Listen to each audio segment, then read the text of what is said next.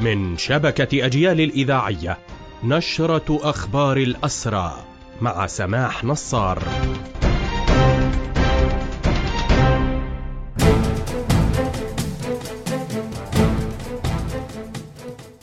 أهلا ومرحبا بكم إلى هذا اللقاء.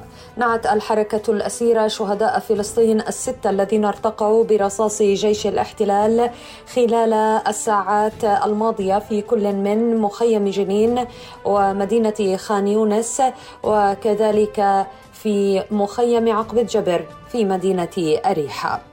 حملة الاعتقالات اليومية التي يشنها جيش الاحتلال طالت على الأقل عشرة مواطنين. عرف منهم شابان في مخيم عقبة جبر كذلك آخر في دير جرير شرق رام الله.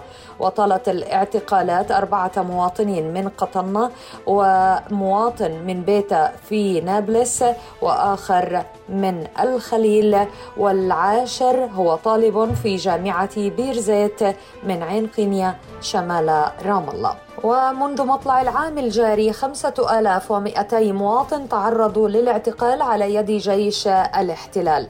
هذا ما أفادت به إحصائية لمؤسسات الأسرى هيئة شؤون الأسرى ونادي الأسير. وفي التفاصيل أشار نادي الأسير إلى أن حصيلة الاعتقالات هذه تتضمن 500 معتقل من مخيم جنين والمدينة واللذين يتعرضان لعدوان متواصل من قبل جيش الاحتلال مع استمرار تصاعد الحالة النضالية في مخيم جنين.